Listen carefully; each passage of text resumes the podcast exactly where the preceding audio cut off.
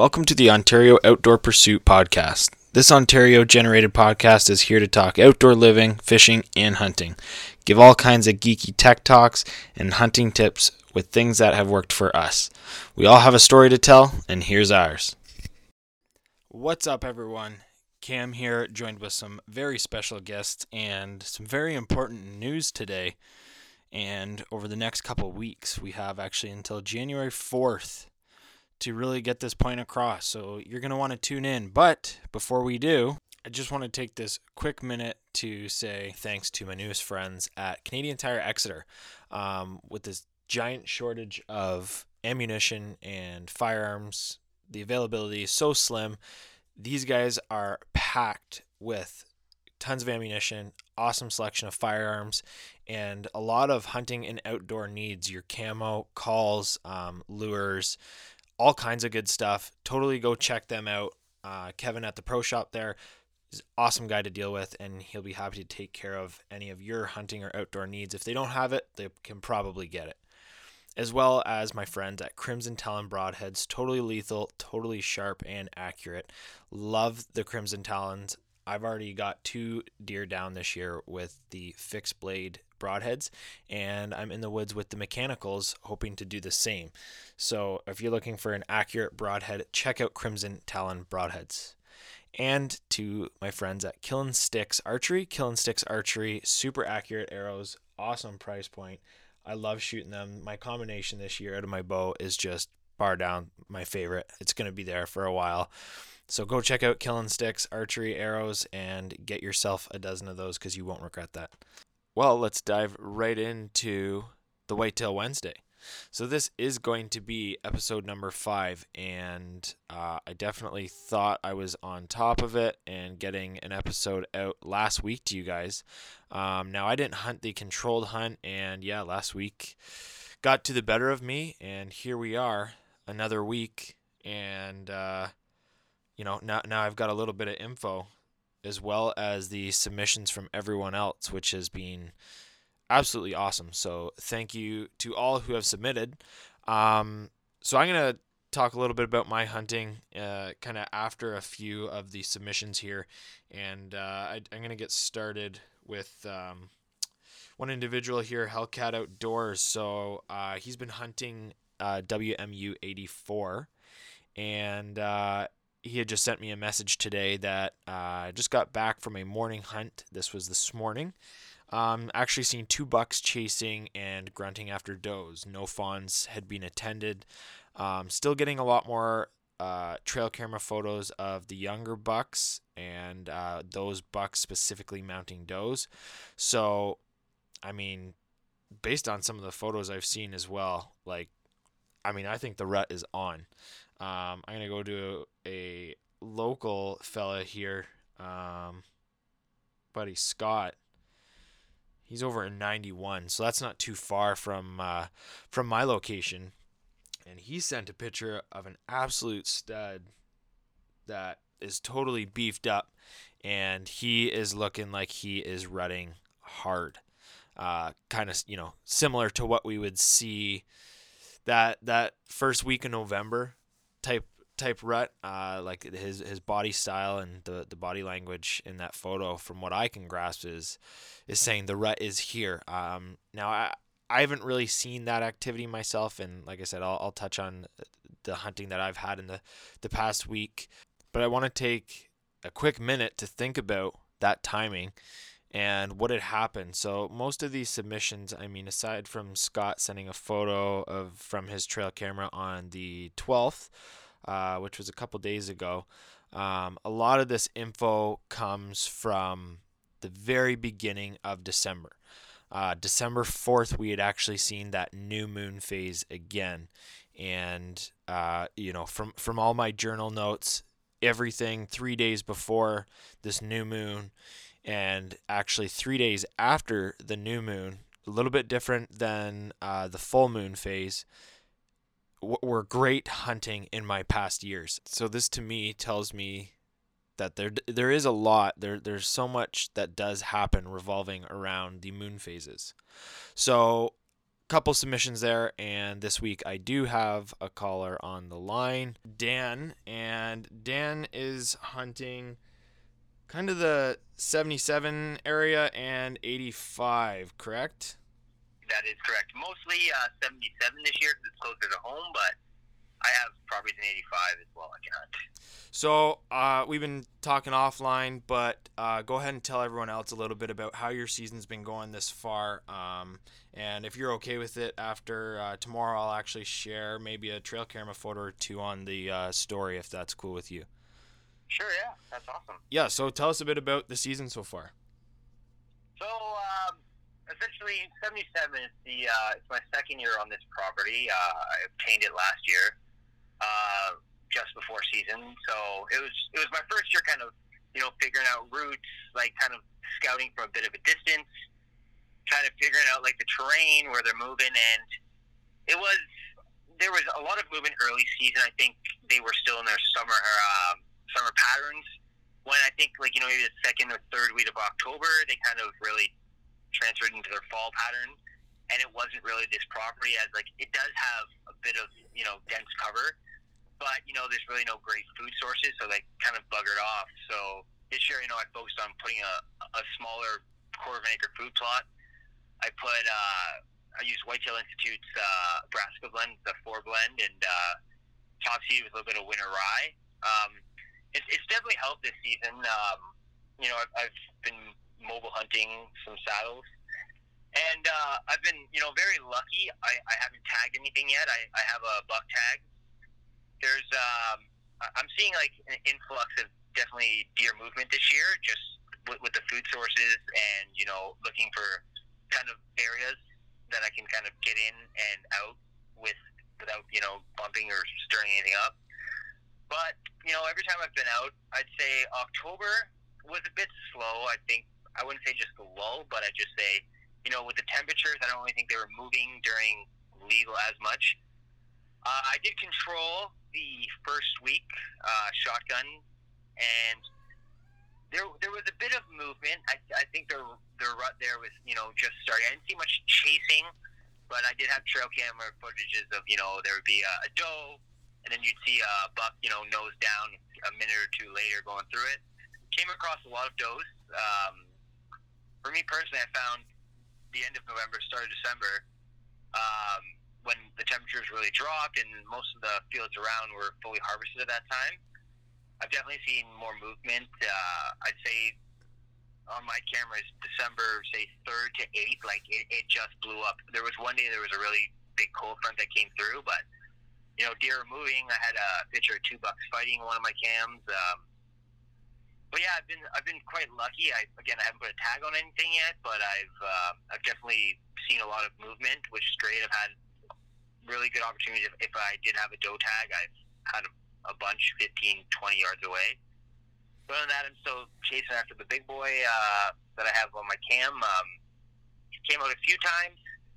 I think I might possibly have, uh, you know, missed the window, so I might have to, you know, get a little deeper in and more risk, maybe higher reward, but we'll see where it goes from there. Um, you'd mentioned right around that December 3rd to kind of 8th area. Um, are you a big moon phase guy at all? No. So I I hear a lot of guys talk about it, and I know I'm going to upset people and say it, but I, I think it's complete hogwash. So, if, you, if, if you listen to any actual biologist, not not a guy you know hunting maybe a, a food plot and say you know Kansas, like a fantasy land state essentially. Yeah. That it's all to do, to do with photosensitivity, or I, I'm probably saying the word wrong, but essentially every year it should be around the same time where they'll have their their primary rut and go through all the phases, and then possibly their secondary rut, just for the fact that the the light the light sensitivity, like they actually react to that. Like if, if you do some research, it's it's actually like quite predominant that a lot of like actual biologists, like I mean, I'm just a Joe Blow hunter, but biologists will say it, it has nothing to do with the moon phase. It's it's completely about photosensitivity. Do you have any? Do you have any pets at home? Uh, I do. Yes, I have a dog. Have you? Uh, and I, am just asking because I've monitored it during. I am a moon phase believer. Uh, really? I am, And the reason I ask if you have pets at home is if you've ever uh, really monitored their behavior around any of those those phases. And in in my same journal that I was telling you about uh, that I use for deer, I could go through and pick out which days were the best. And my recordings this year for again, uh, so this is uh, this would be year four of my my hard work journal, uh, where everything, like I was telling you, is rather detailed as far as my hunts go. My my November fourth and what everyone has seen on December fourth of this year, again has has showed on the new moon phase and the weather that came of those those same weeks. Um, deer were absolutely crazy. My dogs, my cat, they they're just nuts. They're out of control. Whether it's you know they're not being disobedient, but they're just they're not themselves. They're they're in this funk for a couple days. Really? So Honestly, I would just recommend for you to, you know, kind of check that out with your own pet and and see because, you know, I I've listened to some podcasts where yeah, it doesn't really biologically it doesn't really show much that it affects their behavior, but in anything that I've ever written down in, my own experience, it, it tells me otherwise. So uh, it's kind of like a double edged sword where do you go off of, uh, you know, biological data or do you go off of your own information that you've described over the years? And you know what? That's actually a really good point. I'm actually going to check that out. I never even thought about that. But the only thing I do believe personally in the moon phase is just feeding patterns. That's something I do believe that if it's a full moon, I think that they will probably, you know, be a lot more comfortable in a field setting or in a food source setting because, you know, they have more ambient light essentially because of the, uh, like say the full moon. So I think they will feed um, more and they'll move maybe later in the morning. I believe in that. But I definitely would check out your point on that because I've actually never thought about correlating animals to that. That's actually a phenomenal way to try. it. I'm going to do that. I mean, I, I think it's the way I look at it is is you know we're all diehard deer hunters deep down, and uh, it, it's not that I want to just relate it to deer because I think there's more to it than there is just deer. You know, from a lot of the things that I do hear and I do read online, everything is so related to deer. But when you really start digging into okay, deer, domesticated dogs, cats, bears, wolves. I mean, there, there is a lot of the same info um, within all of those findings that I've ever come across. And, and like I said, that just leads me to believe that, that there is some there is something that uh, some co- sort of correlation there with the moon phase and, and animal behavior.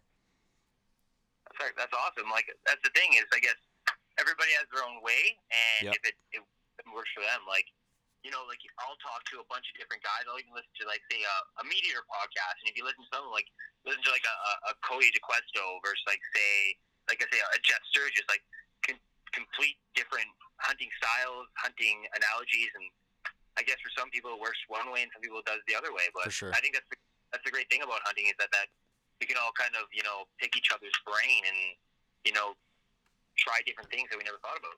So, uh, kind of tell us a little bit about uh, what your hunting style is like right now. Um, obviously, food source is huge, and when we were just talking offline there, this little cold snap we're gonna have between Thursday and Friday, man, that's gonna be it's gonna be crucial in my mind. Um, how will you kind of approach uh, where we're at in this season right now? So pretty much exactly what you said because so 77 is like I said the closest property to my house and I I have most of like you know my cameras and stuff there because it's a lot of it is open field and it, it is kind of a a harder place to access.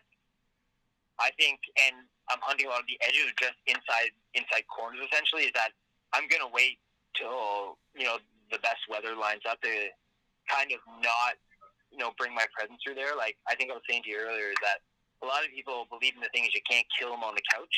Well, I think you have a better chance if you're going after say a target buck on the couch than not because you know if you're if say you you got three stands and you go through them all the time and you know you in my opinion you're leaving a, a web of scent. You could you know do scent control down to a T, but you know essentially you're, you're touching things. You know, you're climbing. Like you're going to leave a, a scent web behind. So I would wait personally to like you know the coldest day where you know you've had say Thursday in my area it, it's going to be like a high of 14, and Friday it's going to be I think it's a, it's a low of minus two. So you know, instead of going on a Thursday night where it's a high of 14, I'm hoping, you know, I go to Friday night, if the wind stays the right direction, I think I have a better chance because, you know, uh, colder weather, you know, are going to need to consume more calories because they're burning more energy. So at this point, I'm just kind of going through until maybe the last week where I, you know, I can kind of get a little deeper in and, you know, see if anything happens because I have nothing to lose. I'm, I'm trying to, you know, hunt after like you know heavy winds, heavy snow, real real big uh, cold drops. We're just things that would get deer on their feet, and hopefully that big guy coming out in shooting hours. Well, I definitely like your style. It is all those things have worked for me for a number of years, and I'll, definitely continue to do that. Um, what is uh, in your area? Because it, it, I'm I'm gonna guess that it's a lot different than what it is down here. Uh, what is your buck to doe ratio like? Oh, it's uh, a lot of does. I'll be honest. I I'd say I'd see ten to one, if if not. Wow. I mean, yeah, yeah. I mean, again, like back to like re- I'm a big research guy. I love reading. I love I love like you know I think I know trying to go off topic here, but like like learning the animal like is is just as fascinating as hunting. But you know, I think with the dirt, um, the doe story are in like a huge herd mentality. So, you know, they're gonna come out a bit more. Whereas, like, you know, especially an older buck, I think he's more of an individual thinker. Whereas, like, you know, a doe, a doe group, you'll see eight of them together. You're not really gonna see this time of year. Like, how often are you gonna see more than maybe one to two bucks really hanging out this time of year? So. Maybe there is more bucks in the area. I mean, I have the odd picture maybe of during the rut, like one cruising buck I've never seen on any of the cameras I have around again. But the way I'm seeing personally in the field, it could be like a ten to one ratio. Yeah, that's that, that's wild. It's definitely different than it is down here, and I yeah. think it, it has slowed a little bit. Um, I, I think we are on a little bit of the downward uh, as far as bucks to does. Um, but it, that just kind of comes with the territory. More people hunting. Um, well, I, I love the way that you're you're you're hunting. I think it's. I'd be shocked if it doesn't pan out for you, and uh, definitely wish you the best of luck for for the remainder of the season. I really appreciate it. Thank you for your time, and I, I love what you're doing with this podcast. Appreciate that, man. Well, we'll be in touch for sure, and uh, you know, send me some send me some more pictures, and yeah, good luck out there. All right, you have a great night. Yeah, you too, Dan. Thank you. Well, when you do your research, it can definitely work in your favor. So for me, my hunting has been awesome. I got lucky at the beginning of the year, as most of you know. But for those just jumping in, um, I mean, it's the, the past couple weeks. Uh, I didn't. I did my controlled hunt at the beginning of November, so um, this December hunt I didn't get to partake in. So for last week, we are the 14th. So we ended that on the 7th. So for the last week, um, you know, I, I've seen, as I call them, the usuals on uh, a, one specific property I'll talk about because it's a very active property and it's uh, it's great to really demonstrate and kind of give tips and tricks for is uh, I, have seen eight of them together. I've seen four of them together, and I've seen them just glassing in the field when the wind wasn't wrong from my truck. And uh, that's another little tip that you can do as well. If the wind isn't right, um, you do have that free time. Go ahead, go out to your property. If you've got an open field, maybe you know at this time of the year the foliage is all down, and you can sometimes see in the bush a little bit. So if you got a good set of binos, get out there and just glass. See if you can see those deer moving around, where they're coming from, and what they're going to. Uh, perhaps on a, on a specific food source. So uh, I, have been monitoring and seeing different changes as the time goes on. Right as we kind of got away from that December 4th um, on my trail cameras, and from what I've heard from people, I, I have noticed a bit of a slowdown. Um, seeing more deer, you know, kind of that right at the uh, end of November, and then a little bit towards the, you know, the 8th, the 9th weren't bad. but but since then it's been a little bit slow. I have tried a couple different properties, and the weather hasn't been really in our favor. Uh, we've seen some warm temps, um, and just for this time of year, it's not that the deer aren't going to move on those warm temps.